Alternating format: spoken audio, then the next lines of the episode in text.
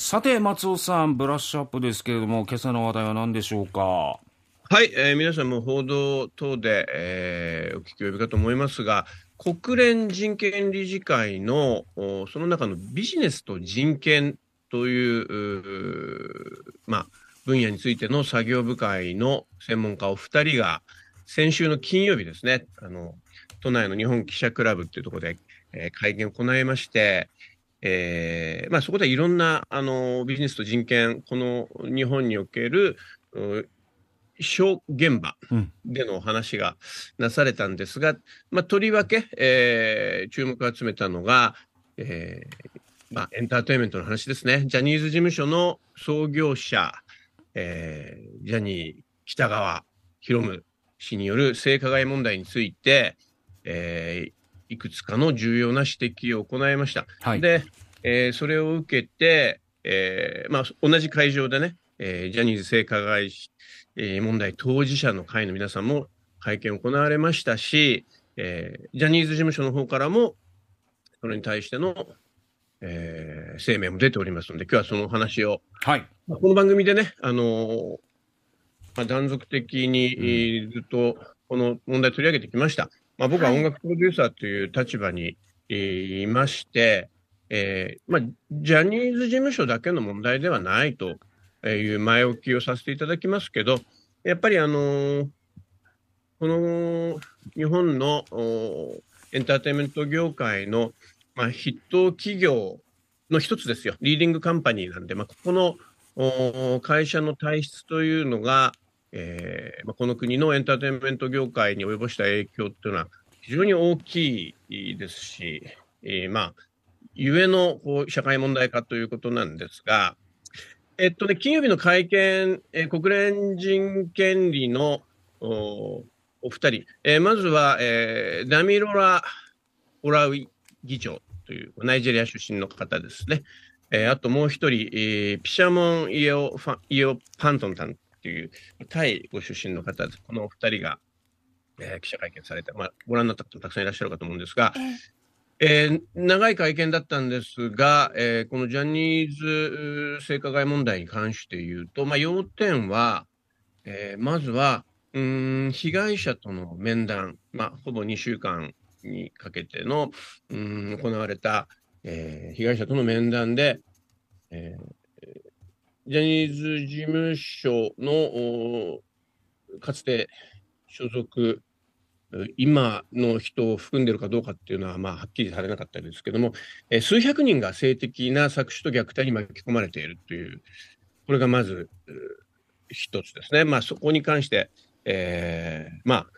深く憂慮すべき疑惑っていう日本語が使われてましたけども、はい、これが一つです。で、あと2つあると思います。もう、えー、その中の1つは、えー、日本の、えー、メディアの企業というのは、えー、数十年にわたってこの不祥事と呼べる出来事のもみ消しに加担してきたということです。うん、はいえー、そして、えー、最後にもう一つ、えー、ジャニーズ事務所あの特別チームと言われている、まあ、調査の委員会、えーえー、の調査については、透明性と正当性に疑念が残っていると。言ってますんで、うん、まあ、これを受けてジャニーズ事務所の声明も出たわけですね。えー、今月の末ぐらいには、えー、何らかのって言ってますけども、まあ、これあの、いろんな人が指摘されているように、えー、日本テレビの24時間テレビが、えー、ジャニーズタレントのキャスティング予定されている、えー、これを終えてからっていうタイミングじゃないかということで、だとすれば、この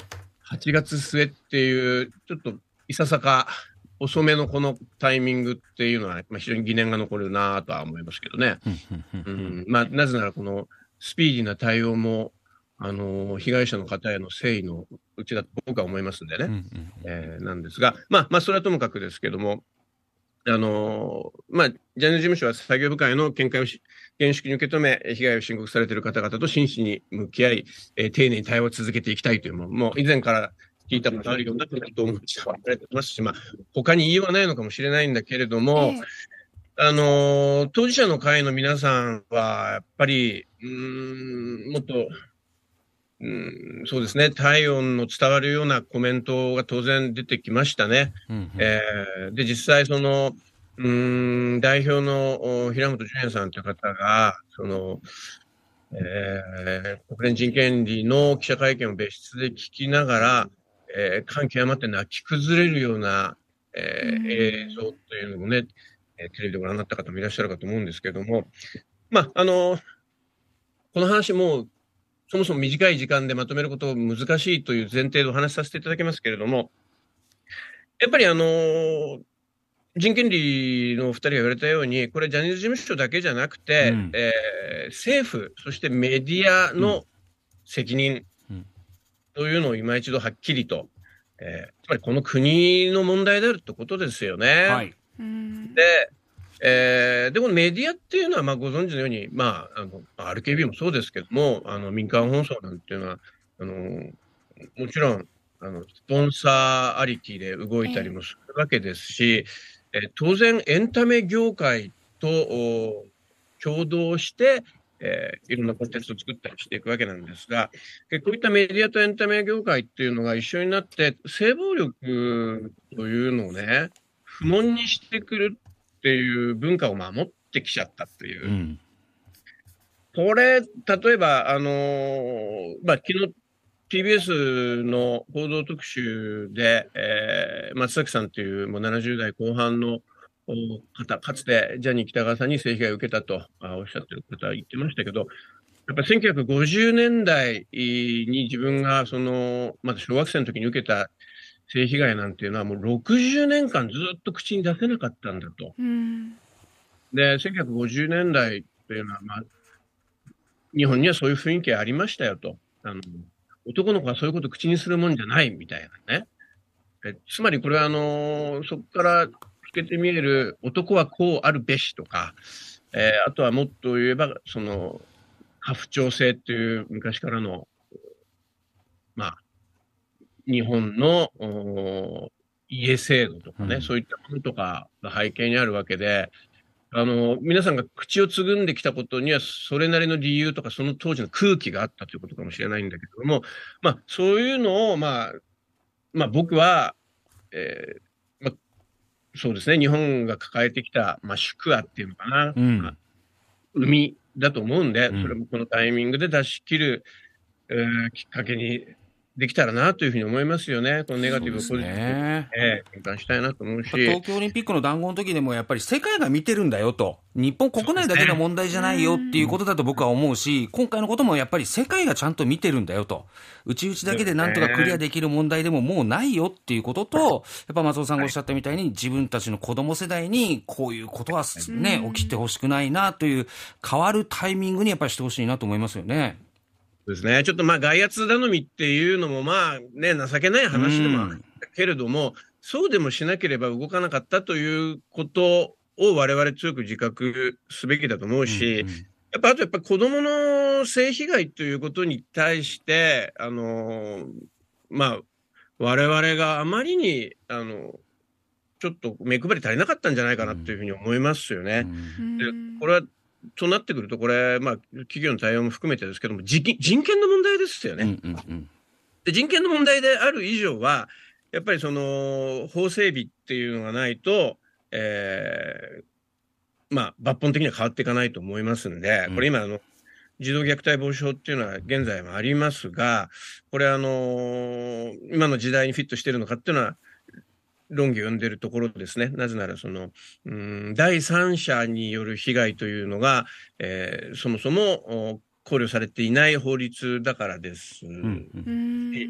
えーまあ、そこの法律の改定で、その、うんどれぐらいの実効性があるのかっていうようなところも含めて、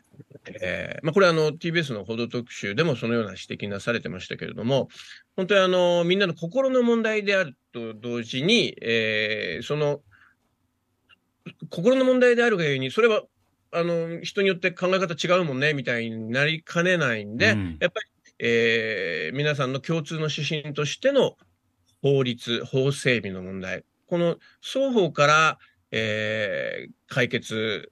へ、まあ、まあ、解決っていう言える地点がどこなのかっていうのはみんな誰にもわからないんだけれども、こうまあ、良き方向への、えー、微調整を、歩みをやめないっていうことだと思います。はい。はい、さて、えー、この後8時42分のキャッチアップの方はどんな話題でしょうか？はい。えっとね、あのー、今日ね、司馬太郎さん、国民的作家と言われますね。えー、彼の生誕100年の日なんです。へえ、気づかなかった。えー、はい、えー、ちょっとね、彼と音楽との接点というのを、えー、僕なりに探ってみたいと思います。はい。